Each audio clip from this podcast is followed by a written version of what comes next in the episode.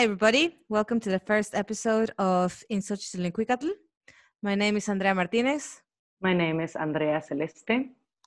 And we have started this podcast. Uh, in Xochitl means in English in flower and in song, uh, which is um, reference to poetic thinking. Um, where our plan is to use poetic thinking to give a broader and deeper understanding of reality. Yes, in Xochitl, in Cuicatl comes um, from the ancient Mexican poets, and um, we think it's a good name to bring to the table and take up some space uh, in order to analyze social phenomenon. We will be drawing from uh, psychology, philosophy, mythology, history of religion, and your regular pop culture reference to do so. Um, well, Andrea and I have more than our names in common as well. we are both uh, psychology majors, and Andreita, what about? We're both about uh, you? Psychology graduates and teachers. Graduates, yes, and teachers. And teachers. Um, Andrea and I go, well, we also share the name. Andrea and I go way back. Um, and we met in high school in Mexico City. Andrea still is in Mexico City, but I am in Dublin. So we are doing a bit of a transatlantic podcast because that's been one of the doors that became painfully obvious through the pandemic, uh, all the things that are possible through online platforms. Um, and however, uh, we, although we have some things in common, we also have uh, different things to that will hopefully enrich our dialogue. Um, I have a PhD in philosophy. I did my PhD on phenomenology uh, phenomenology of migration, in particular, looking at the work of the rather controversial figure Martin Heidegger. um, I am interested in other issues such as sexuality, uh, comparative philosophy, and uh, what the Republicans and the Democrats are up to. Mm. And Andrea, what about you? Well, um, so I'm a graduate. Right? I'm sorry. I have to apologize for all the native English speakers or that are more fluent than I as an English a second language because I haven't been, I haven't done this in a while. So I am I am rusty with my terms. So I just said major, and apparently it's my graduate. So um, I did that uh, for my graduate psychology. And then I moved uh, to the world of my dreams uh, as a child, which is uh, drama. Um, 10 years ago, I started my second uh, graduate degree uh, in, in acting. And now I um, teach um, history of drama and the genealogy of, of, of the performer. And um, I, I work in a school. I've been doing that for the past uh, four or five years. And um, well, yeah, the, for as obvious as it is, yes, the pandemic brought us together to to do this. We started talking about our regular lives and the horrors of our daily lives, and then we started talking about more serious stuff. And we decided, hey, well, maybe we should throw this this bottle with a little message on it. So that's one of the reasons um, Andrea and I are um, joined by our fascination and also our horror uh, at witnessing uh, human experience. So the pandemic definitely um, brought us together. Uh, and while we were talking, we realized that there there was something missing in in the public discourse. Um, or in the mainstream public discourse, not just politically, but in terms of social analysis, um, social theory and we felt that there was a polarity or a polarization where there is little room for critical thinking. And so as andrea said initially we wanted to take some space um, hopefully offering a different view um, not trying to fall either you know within the woke people or the social justice justice warriors or um, you know all this all this terminology that we've come up yes, with. identity politics the, what, Identity the so-called identity politics yes. Um, we want to hopefully bring an alternative view um, because well as we're both mexicans both women and that was the other yeah thing in common yes. that is also missing yes. Uh, we both really like comedy and uh, political commentary and um, we want we also wanted to add not not so much to political commentary but just to social analysis in general. But there is a lack of female latin american voices out there so hopefully yes and or or what we also felt is that uh, unless we are talk unless women are talking about feminism and gender issues that's again we are segregated to certain topics. For some reason there if you're not raising the flag or taking a stance against something then you're not doing nothing. Yes so so so that's that's part of it as well. I mean we we we will touch some of those subjects as well but uh they, those are uh in our own um personal research also but it's not it's not everything. And and ba- and basically what what we were as we talked in in these daily talks or weekly talks it was like well the problem that the main thing that it, that we're missing is that we are all bounded by something and this is pure physical truth according to science and we constantly forget how we relate to to one another not only in a human level but in a whole well I would actually co- disagree with this this uh, first agreement. I don't know if we're well. I mean, I guess you could say that we're bounded by a pure physical truth, but at the same time, um, and this comes maybe from my philosophy background, we're bounded more by the nothingness and the staring at the void that has become so, or maybe that is the pure physical truth uh, of it all. That um, we Well, stare at uncertainty together.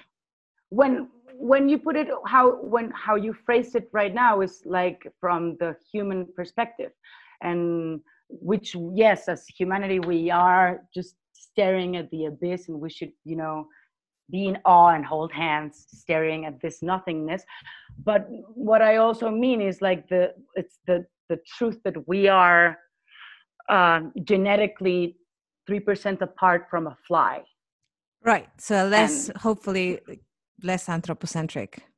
Yes. So yes, less anthropocentric, less anthropocentric, and more um, in terms of um, well, what led us to in such Linquicatl, which is poetic thinking. Poetic thinking. So, in such got. Um, we're gonna say repeat this a few times because we understand the pronunciation is a bit weird, um, and that's not very few people in our potential audience will know Nahuatl, uh, which is a language. Um, if you don't know, um, And, and we don't know Nahuatl. This, And this we don't know Nahuatl. also- no, we don't know Nahuatl, and yes, we should. But politically, our country took educational decisions that didn't taught didn't teach us this, and we haven't we haven't gotten there yet. unlike the Irish who know Irish, uh, we do not know. All all Irish, all Irish know Irish. All Is Irish man- is mandatory in uh, primary education. Um, of course, it, it's not that common that people speak it after, because you know what Right. becomes mandatory in primary education often gets rejected afterwards because that's just um, our Yes. way culture works. Um, ha- anyway, so in such a linguicatl, one more time, it means in flower and in song. Uh, so in Xochitl, Xochitl is flower. In, again, Cuicatl is song. Um, so let's talk a little bit about the history of why why we named uh, the podcast such two words. Such yes. Uh, well, such two terms. Mhm. They're they're two like um, yeah, they're two terms, um, philosophical, religious, poetic terms. Uh, well, so Nezahualcóyotl, which is the uh, was was uh, the an epic lord of Texcoco. Tex- Texcoco is a region um, in the now almost dried um, Texcocan Lake, um, and well, all of these. Uh, this was a very very big lake which um, uh, united all of these um, lordships lands and um, well to begin with um, the nahuatls and uh, well the whole this whole mesoamerican culture was uh, based in a very strict aristocratic caste uh, system where one of the highest ranks of uh, of these uh, of, of of the great chain of being was uh, the Tlamatini, which is the wise one. The and and the wise one because he is in possession of in Xochitl in Cuicatl. So Nezahualcóyotl, is this uh, warrior poet lord. So this means that he's also one of these wise uh, uh, folk that is in possession of in Xochitl in Cuicatl, of in flower and in song, which is um, the image or yes, the image or the incantation or the invocation uh, to the creator or or or that through this uh, one the, the creator resounds in in in everything through through the through the songs and through flower which is like through through the blossoming of of of nat of Nature. nature and nature. the, the songs of the birds. Yes and the songs of so the it's an an kind of engulfing embracing of these two elements of the songs and the flowers that are present in nature and that are both sacred but they are both also earthly. So the earthly is sacred. Is sacred. And so in this sense the in mexica culture which is those who speak nahuatl those Tla- tlamatini Tlamatini, yeah Lamartine, um, they hold a more pantheistic view of reality. The sacred is was given to me by the giver of life, but uh, the sacred is in me, and the sacred is all around me. Yes, and uh, in this sense, so the, the importance of Nezahual, uh, of Nezahualcóyotl is that he um, he makes a gathering. He um, he says we need um, a series of conferences, uh, dialogues uh, uh, between us poets to answer the question, which is, can in Xochitl in Cuicatl respond to the enigma of reality of, of, of, the, of what the Greeks call the telema, which is the reality, and also can in Xochitl be used to the betterment of the of, of spirit, but particularly particularly the human spirit. And uh, well, the answer to those questions is responded affirmatively uh, in, in, in these dialogues. And uh, well, this remained a very important uh, aspect in, in, in, in, this, ve- in, in this culture, uh, and is one that we will find repeated throughout the globe. As Uh, far as poetic thinking is you know in the importance of poetic thinking for humanity. this is one of the things that we want to do in the podcast as well is so um in flower and in song is a reference to or uh, poetic thinking right? So poetic thinking meaning um is not the analysis of a situation is not um sci- scientific objectivism is not uh, deconstructive but objective uh, sorry poetic thinking is the understanding of the whole because through, it was revealed through through its revelation. Through the revelation of it through poetry through song and also um, an internal intuition. So the truth is out there but not in the in the very western the x files sense right? Uh, we have mulder and scully being like oh the truth is out there. We're gonna go find out. Uh, but the truth is out there but it's also yeah. inside of me so there this this dualism that we see so often in the west the the the the, the understanding of reality in the west or what we call uh, culturally now the global north um, in in societies like the Mexica one are not so um, polarized, but it's like the truth is my intuition of it that is intrinsically connected to what's around me. Um, yes, yeah. and in in terms of um, you know to um, to to support this, uh, well, it's basically what Aristotle has to say about po- it about poetic thinking in it, his Poetics, which is um, part of, of uh, well, part of of the of his canon of works, which are um, made. I mean, he he sets out his whole work to say, okay, all the ways humanity or man can apprehend reality.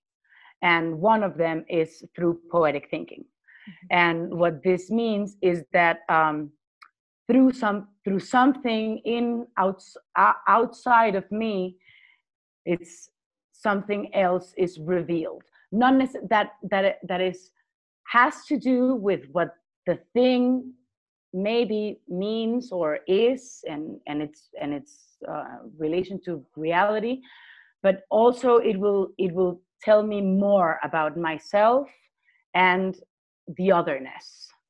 Um i mean sorry yes, so this these elements right? So when i draw when i drew a comparison between the west and the mexica culture it's not like these elements are absent in certain cultures like the element of truth or the element of uh, poetry of course not just like andrea was saying uh, po- uh, poetic thinking or po- poetry for Aristotle means certain things.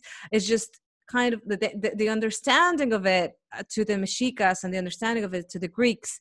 They differ a little bit or a lot depending on which concept we're talking about. Um, and which Greek you're talking about. Exactly. Exactly. At what but, but, but in but in but in in principle or in in its origin, I would only add that in terms of precisely in terms of poetic thinking, uh, that is where all humanity is bound by the same uh, con- concept or understanding.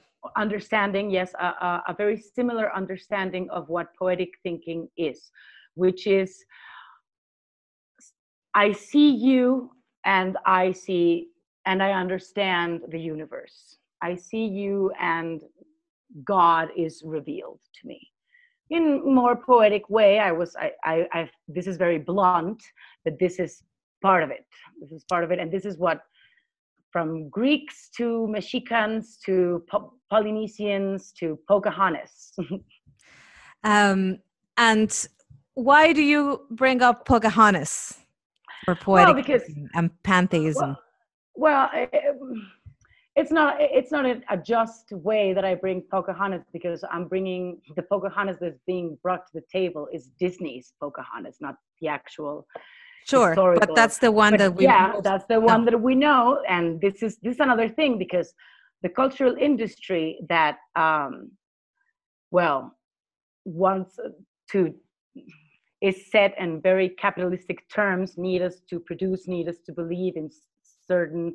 Um, frames of, of ideals, uh, knows that poetic thing, knows the power of poetry and of poetic of thinking. course yes so one of the one of one of a good example is yes the, the song the colors of the wind that you know taught a generation to sing along disney which is this uh, there is some there is everything has a spirit everything has a name that responds to its spirit and that is all bound together and the west has no root to this because they are civilized and yada yada but oh it's it's but it's very but actually sorry to interrupt but this yeah. The, the, the, it's called animism right and this yeah. is, strongly resonates with children because um children oh, totally. say the table feels sad.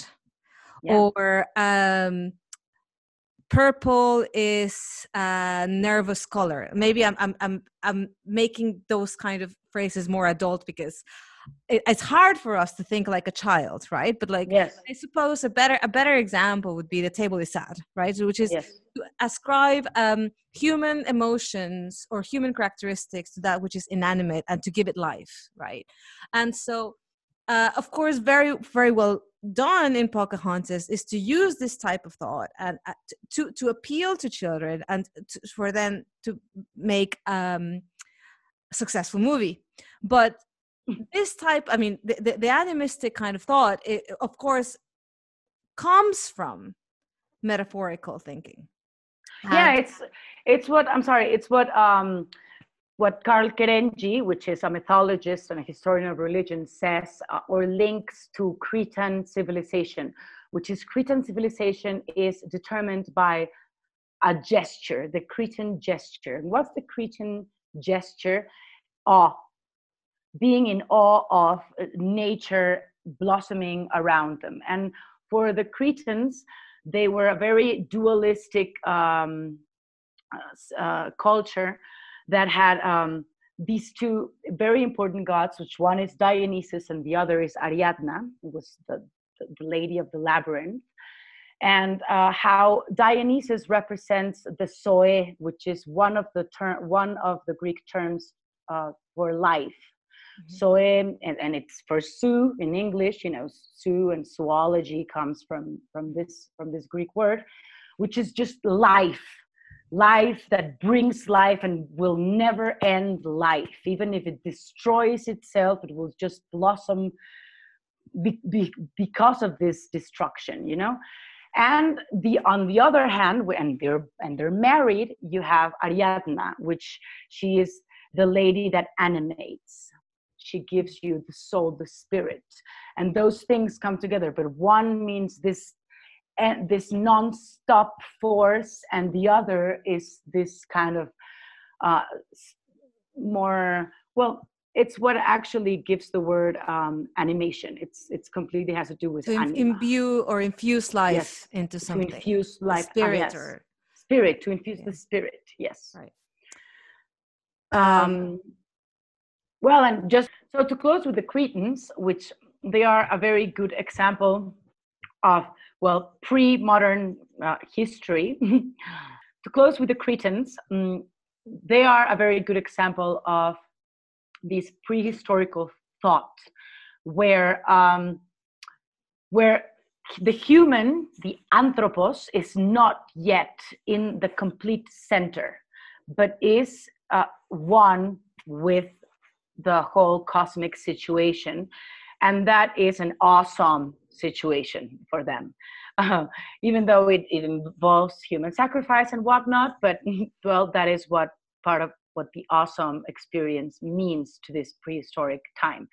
So now moving a little bit forward um, and returning to Aristotle, what what he mean, what what he uh, includes or what he um, re, um, brings to the table in uh, in his poetics is that uh, poiesis is um, poiesis is an an action, and and it, it it's it's an action that is related to an experience, a direct experience of something.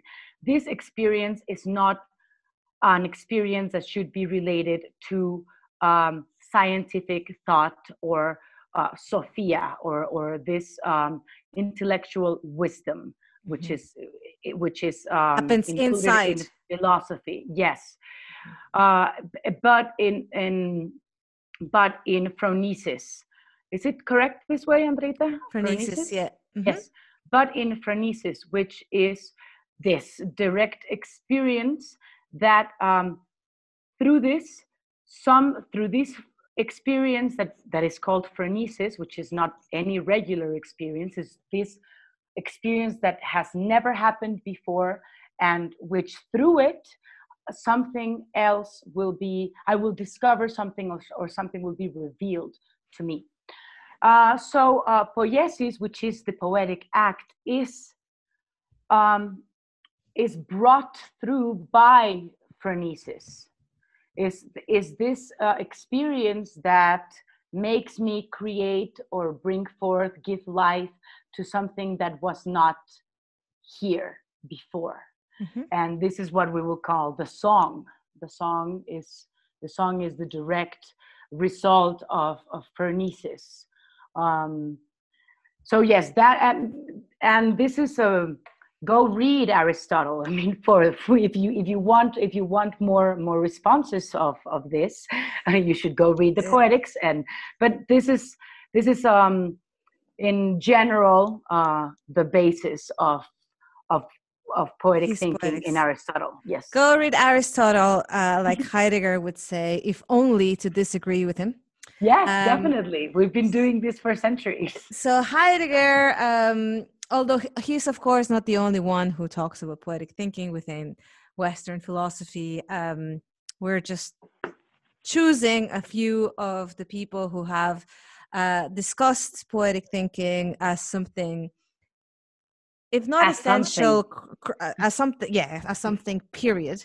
Um, so, although Heidegger uh, disagreed with Aristotle in a lot of uh, relevant ways, um, he viewed poetic thinking as something, as we've been saying, that reveals something that is other, otherwise inaccessible through um, you know this kind of sophia intellectual thinking. Uh, so the later heidegger gets a lot more into this kind of even his writing becomes even more cryptic than uh, in being and time uh, because he hmm. wants to kind of like embody he wants his writing to embody the, the poetry of of his thinking uh, although it ends up not being as poetic as it just ends up being slightly incomprehensible but there are a lot of heideggerians that would kind of like stone me to death and say no he that. No, he's, he's not. He's not poetic. Um, but anyway, he he he did have a, a lot of admiration for poets, uh, particularly for Hölderlin. Mm-hmm. Um, and he ta- he uses Hölderlin to talk about um, poetically of the river. Uh, and he talks about, of course, like th- this this kind of like archetypal understanding of the river as the journey. Um, that th- this this symbol of the river is is present in so many um, metaphors, right? Yes, uh, since Heraclitus of the journey, but Heraclitus. Uh, uh, of since her, of, of the going with the flow, even that phrase. Um, so uh, when he talks about about Hölderlin, um, there's one particular verse that he refers to uh, when he talks of, also in terms of poetry as as bringing together truth and beauty. So for yeah. for for Heidegger, Hölderlin brings together truth and beauty. Um, so I'm going to just read the the one line of uh, that he cites of Hölderlin um, because it reminds me of uh, a movie that I will talk about in a second. So Hölderlin says, "Who has most deeply thought loves what is most alive." So those of you who think deeply uh, love life in awe and wonder. And so this is very much um, this influences uh, Heidegger influences uh, the filmmaker Terrence Malick. Terrence Malick uh, translated Heidegger at some point. He was um, uh, very yeah he did he did um, I can't remember what he translated uh, from Heidegger, but he he was academically I don't know if he was an academic scholar. He was like he, uh, a Heideggerian scholar. He wasn't, but he studied Heidegger academically.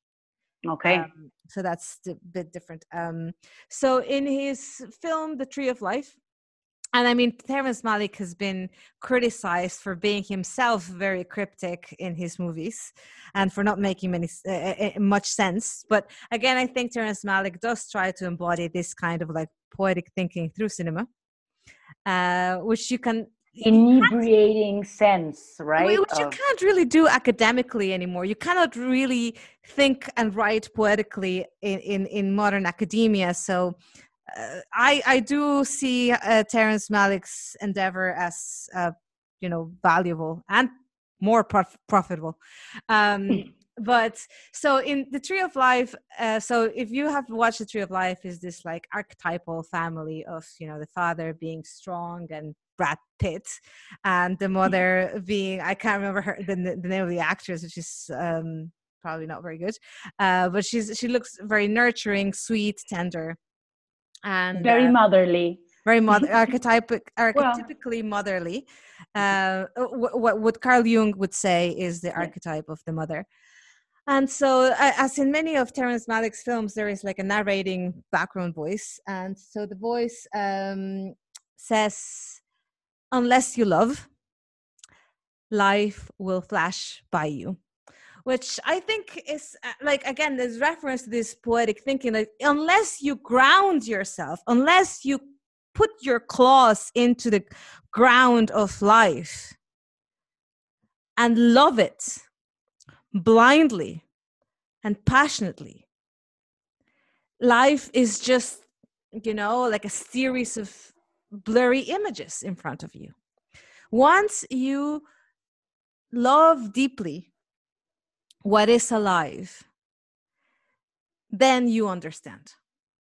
Yeah, and, and, and in order to, to do so, one must be in a position or one must be um, one must be in a in a disposition to be put in a position to exactly. do so this is and this is why well from from my background in in theater is one of the the things that when i when i realized like that was the seed of of my craft to to embody the other regardless of me identifying with this other or not.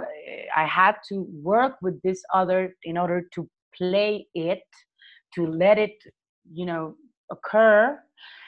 And um, well it's and and i and i allow this to happen because i want you to see this and maybe by seeing this you will experience something and so and something will be revealed and exactly. aletheia will occur and we will and we haven't i will i will just want to do a little note that for those of you that are scholars in these subjects that we haven't really gone we didn't go deep into the differences or why Aristotle differences myth, mythos and logos and how Heidegger treats mythos and logos as the same together.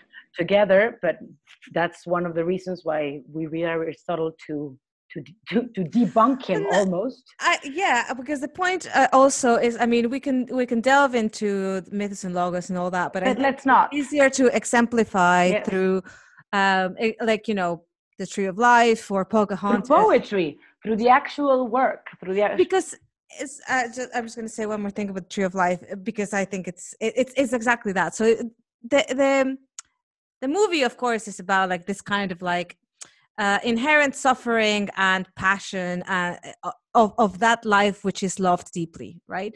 But the tree of life in itself, uh, and Terrence Malick, of course, uh, does this very consciously, is uh, common symbol across cultures. One of them, Mexico.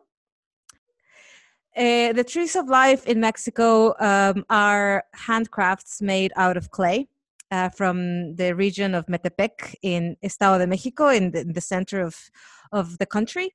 And uh, in, in those trees of life, uh, you can find skulls because, of course, death is the most central aspect that defines life, very Heideggerian of being towards death.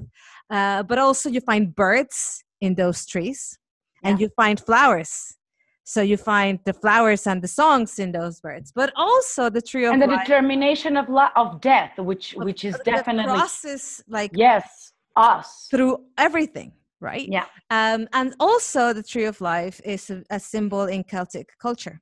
Uh, when you Yeah. see tourists coming here, they often get a tattoo or a, or a um, pendant of the tree of life. And so, this kind of symbolic um, references, uh, uh, like there's two psychologists that have already talked about this extensively in um, their book metaphors we live by is lakoff and johnson and they say just like we talked about pocahontas and the tree of life that metaphors are and this kind of metaphorical thinking are intrinsic to thoughts it's not uh, Mhm. we think therefore we create metaphors but we create metaphors and we think simultaneously. So those metaphors are already part of our daily language like for example uh, he's very high in spirits or he feels down or he's in a downward spiral yeah, the symbolism of language is he's climbing up the ladder or he feels Yeah. blue or she feels blue or um or just just the one I've been repeating forever, which is the bringing of the bringing stuff to the table. yeah That is exactly that, that is that is it's one a of the- metaphor yeah, it's, it's a all metaphor. metaphor. Uh, so what Lakoff and Johnson say from the psychology uh, side of of of uh, the table, um, and very similar to Heidegger, is that once you realize that our thinking is metaphorical, then something new is revealed.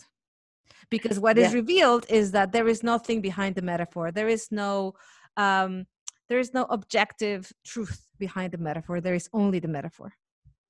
Yeah, and in that sense, uh, well, the image of the tree of life that you just gave from Metepec to the Sephiroth and the alchemic tree of life, or what have you, uh, and you can actually stretch that out even to the rhizomatic uh, image that Deleuze uh, and his thought or his discourse um, alludes to, which is uh, okay, so we've been thinking about trees, may, but what about we think of rhizomatic stuff, which is it's and and what that what that image, what that metaphor brings to the table. It's it's on this co- sort of same idea that eh, from this everything occurs, which is the tree of life is like death, and then the birds, and then the flowers, and then everything.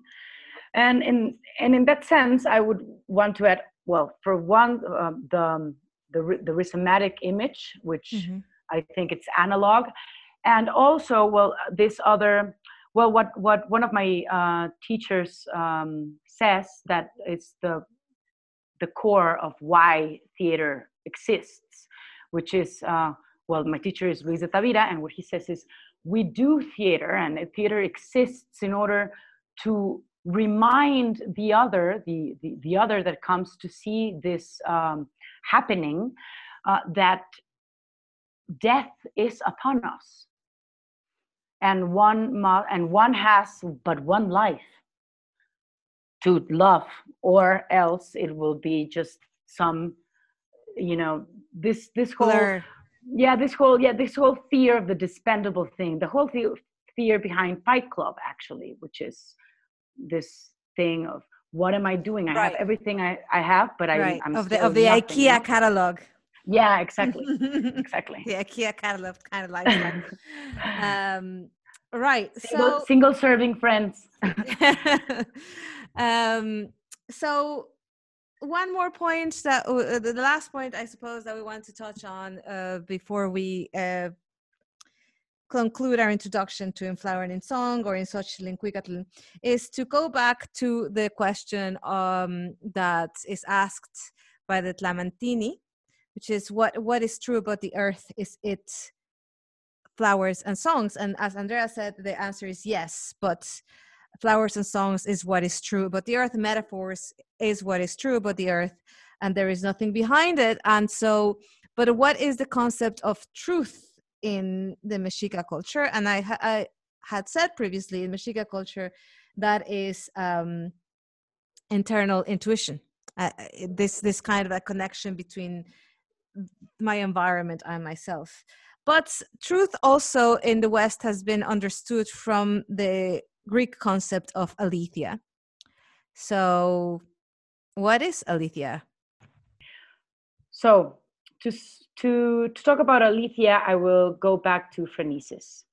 And I will just do this little path, which is from uh, the from Phronesis, poiesis may occur, and if the poetic act uh, is um, happens, if if the poet writes a song and then sings the song, this song talks about the revelation he, he experienced through this phronesis. So this revelation is aletheia. So this experience, I, I experienced something, um, and this is this is very common also in in in the in Hindu tradition, which is the Krishna saying, "So I I went to pick up to pick some flowers." So I would bring devotion to the gods. And then I realized the flowers are the gods, and I danced with joy. And in, and then until and then this goes this this this unravels until he realizes he is also God himself, and this revelation brings him huge joy, and he will sing this to others because in or, uh, because if more people uh, get in touch with this experience and and and experience this revelation a sort of ethics will also spring. And we will be with uh, we will be in relation with the other in a very different manner than than perhaps to say we are in this capitalistic world. Well that is the thing right? Like um i mean the, the, the other has become the center the, the central concept in so many um theoretical kind of social discourses. Um but uh just going back to to this um, I'll, I'll go back to the to the other and the and the uh, connecting with the other. But um heidegger also talks uh, re- retakes this um concept of aletheia from the Greeks and says, okay, yes, aletheia is an unconcealing, it's a revelation um, of, of something that, that was, that lied hidden. Uh, but even when something is unconcealed, the unconcealing of something necessarily implies the concealing of something else. So that is the part that for him, for him is missing uh, in the concept of truth or in the concept of aletheia, which is once you know, uh, again, in uh, this this resembles the Socratic "I only know that I know nothing," um, which is filled with pride. Which is filled with pride, uh, which is again is is this a bit? It's a bit of a of a fake um, humbleness yeah. It's like i just know that i don't know and, and so heidegger in a similar way i suppose as well but, but maybe even more convinced of, of of how humble he is. Um whether he's humble or not is not the question but he thinks he's being humble by saying uh the the unconcealment of things is the more is it just means more concealment. So um, i forgot sorry sorry I, I will just I have to say this quick. Yep. For, forgive us. Um, that is one of the the Greeks always have the tragic experience among their experiencing anything right. in life. Mm-hmm. So, in terms of Aletheia, the tragic uh, the the tragedy of Aletheia is that something is unconcealed, but something is concealed. Right. Uh, like the veil will will be taking off something, but then something that you didn't know will be covered by this. And you don't know about this so you will be always looking for this unconcealment of things and that is part of the tragic experience of life. And so we'll unconceal what are the sounds of mexico city through the podcast because what you can hear in the background oh, yeah. is the alarm of a car. Oh, yeah.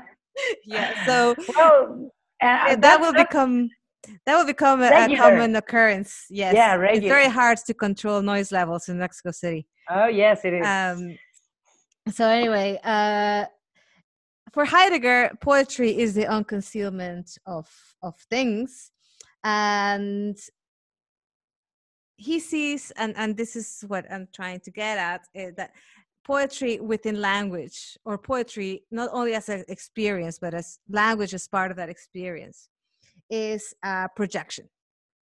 Through poetry, I throw myself outwardly. Outwardly.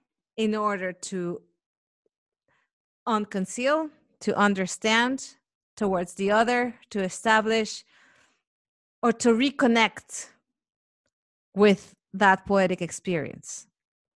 Um, Which is the creator, according to to Tlamatini the truth about to, the to. To, reconnect to the sacred. Uh, for Heidegger is, and again, you know, if you if you like Terrence Malick and you think about his films, you'll see that connection. There's always the connection with the earth, and, and even in the Tree of Life, there is like the, the, the scene of the dinosaurs, which people get really confused by, and they're like, oh, this is this is not great.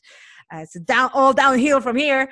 Um, but I like I think um, maybe. Uh, justifying uh, Terrence Malick, I think kind of there the reference is, is the, the, distinction between earth and world in Heidegger, which again is this throwness. Human mm-hmm. beings live in the world, and the earth is kind of what remains unconcealed. Sorry, what remains concealed, right? The, the earth is the more raw. And so uh, that revelation of the rawness of experience can be like and the beauty of, of of that experience i think is kind of what what brings heidegger the tlamatini the flower and song um and the greeks together. Yeah that, so yes. So we cosmic have a co- bound. the cosmic bound. Um we have a couple of verses uh because why would we talk about in flower and in song without a couple of verses from uh, Netzahualcoyotl. Um, so I'm just going to read a couple lines, and then Andrea, you can read the, what you have, and then we can. Yeah, we will let in flower and in song speak for itself. Exactly. So it's a translation. Uh, we're using Miguel Leon Portilla, who is the academic in Mexico who mostly wrote about these two terms, flower and song. So uh, this is part of one of the Netzahualcoyotl verses in that conference, colloquium that Andrea was talking about. Only with our flowers we have pleasure. Only with our song our sadness disappears. With that, with them, with both flower and song, our weariness also disappears. So weariness, uh, I I say, is more ennui, this kind of um, boredom and existential boredom, right? Existential like, dissatisfaction yeah. with life. So only through flowers and songs can we. Yeah, I'm gonna link that to. Um, I'm going to link that to Orpheus and the one and, its myth, uh, which is the myth of the poet. Orpheus, uh, well, he's he's mainly known because of his um, voyage to the underworld to rescue his loved one, and so he's known as a lover, but he's primarily a poet. Um, so, well, just for y'all to know, well, my framework for this is uh, Charles Segal, Orpheus, the Myth of the Poet. And uh, what he says there is that, um, well, even though he wants to die, well, he's not allowed to die by the gods because his, his singing is so, brings such joy and even calms the beasts, you know, the fierce and the, the, the, the fierce beasts that he he mustn't die. So um, the importance of, of of Orpheus is that through only through song can one overcome grief, which is one of well, grief is you know the darkest place of humanity, you know, to be in grief, and um, and in, in that sense, um, also, I would like to link just to this other uh, very contemporary writer, he's, uh, he's Pascal Quignard, and he has this beautiful essay on music and the origins of music. And he cite, uh, he quotes the, the another myth, uh, Butes, which is one of the um, men in the in the Argos ship that jumps when he listens to the singing of the sirens because he cannot hold himself. He must, even though it is frowned upon and you mustn't listen to these kind of women, but but birds and you know Greeks starting to badmouth women. Um, and he says, I don't care. I, I must throw myself, even though it, it, it might cost my life. And what he, he also does this comparison to our modern um, experience with, with philharmonic music, for instance. And he says, like, we are just sitting there uh, letting our only letting our eyes dance in tears when our bodies are rigid. We just we can't we we've lost this ability to throw ourselves uh, to the other. And that is maybe one of the reasons why we can't overcome um, stuff uh, many many stuff not only more throwing. More throwing yeah more, more throwing, throwing more dancing I will, yeah. So I will. We're Nietzschean as well. Did we yes. tell this? so I will do an. Uh, I will. I will read you, uh, y'all, another um, Nezahualcoyotl, which is the song of spring. He says, uh, in the song, in the house of the paintings, it begins to sing. It rehearses songs. It pours flowers. The song brings joy. Around the flowers sings the beautiful pheasant. Its songs its song unravels the depth of water. To them, various red birds respond. The beautiful red bird beautifully sings. You are the singer in the house of spring. You bring joy to the peoples. So what I like about this one also is that uh, it it um, very clearly um, shows how to this to to the to the first poets, um, singing is well, poetry is linked to singing and to dancing. So this is one. This was very interesting because when the Spaniards asked the Tlamatini to do the translations of of of their of their codex or of the of the murals of the poetic murals, they uh, they they had a hard time doing it because the the ideograms not only mean a word but they mean maybe a movement as mm-hmm. well. It's just and you will we will find uh, or one will find this also in in ancient greek where certain words also mean certain movements or or or imply very specific actions that that if you like hilarious like if you laugh hilariously it means you will become deranged. Right. Well and i would say that if if there well that that is what's missing in heidegger's poetic thinking i mean heidegger can be criticized for a variety of angles but i'll just say that that the mm. poetic thinking that heidegger is talking about is not embodied mm. um, and that i think the flower and the song and the dancing th- this embodiment of that experience is part of what is so um, nietzschean and valuable yeah and and and oh. and although although heidegger does talk about the throwing of, of, like of that movement of throwing yourself out there there is no such um experience kind of like that we will talk more about this in the next episode but of trance of like of the trance of the song and the dancing together yes. there is no intoxication of the body through the song right. or or other things. So but, that uh, yeah go, go i will only want to make another uh, note uh, or you know fun fact which is um that is one um this this need of embodiment from the poet in order to sing its songs is one of the reasons or, or one of the uh, hypotheses why homer doesn't go in extensively to write um, in the iliad about women in a certain way, for instance. So he will not uh, describe and he will not go into the participation of the Amazons. All right. Mainly because as because when he would when the poet would sing about the things he would sing, he would become them, and uh, he does not side with the barbaric Amazon, so he will not even mention them because mentioning them will make him be one, and he will not he, he will not allow himself so there is one of in, in even in ancient greece one of the uh, of of the early sort of repressions of throwing oneself or allowing oneself to become the other because it's a no-no for some can, moral or political reason. Can I just bring up the Cardi B? Wow. Yeah. Yeah. yeah so please. so this like because Andrea talks about the Amazons and how like you can't embody certain and certain women are not um respectable. Yeah. Um uh just uh, if you have heard the new Cardi B and this other woman who is singing with her WAP, um, which stands for Wet Ass Pussy. Uh, and the song is about um, women uh, uh getting pleasure out of out of sex, right? enjoying sex, but somehow that's still not that's still not something that we can get on board with um so you know uh, all other like all other female singers like Taylor Swift or even Billie Eilish, right? Or uh, you know, more ra- even more seemingly radical.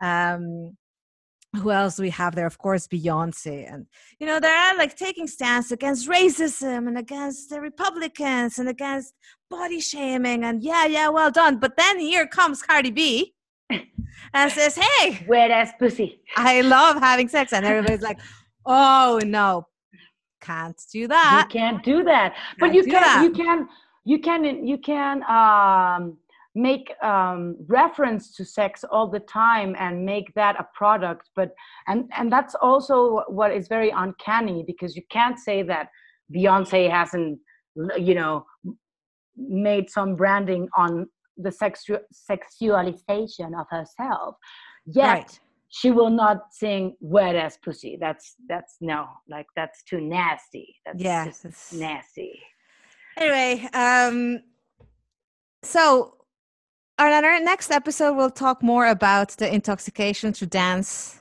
and song. Um how they are very linked in the how how how song and and how the origin of song is completely linked to the mystic experience and how mystical experience is linked to intoxication. This being through hunger or through drinking.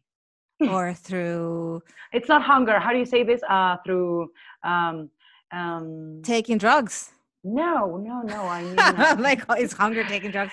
No, uh, no, no. Uh, uh, fasting, fasting, fasting. All oh, fasting. Okay, so that's it. Thank you for listening. Uh, we have an Instagram account and a YouTube account, and we are in flower and in song in Xochitl in Cuicatl. Hi, thank you. Thank Andrea you. Martinez and Andrea Celeste, and um, we'll be we'll be doing this hopefully for much longer. Thank you. Bye bye.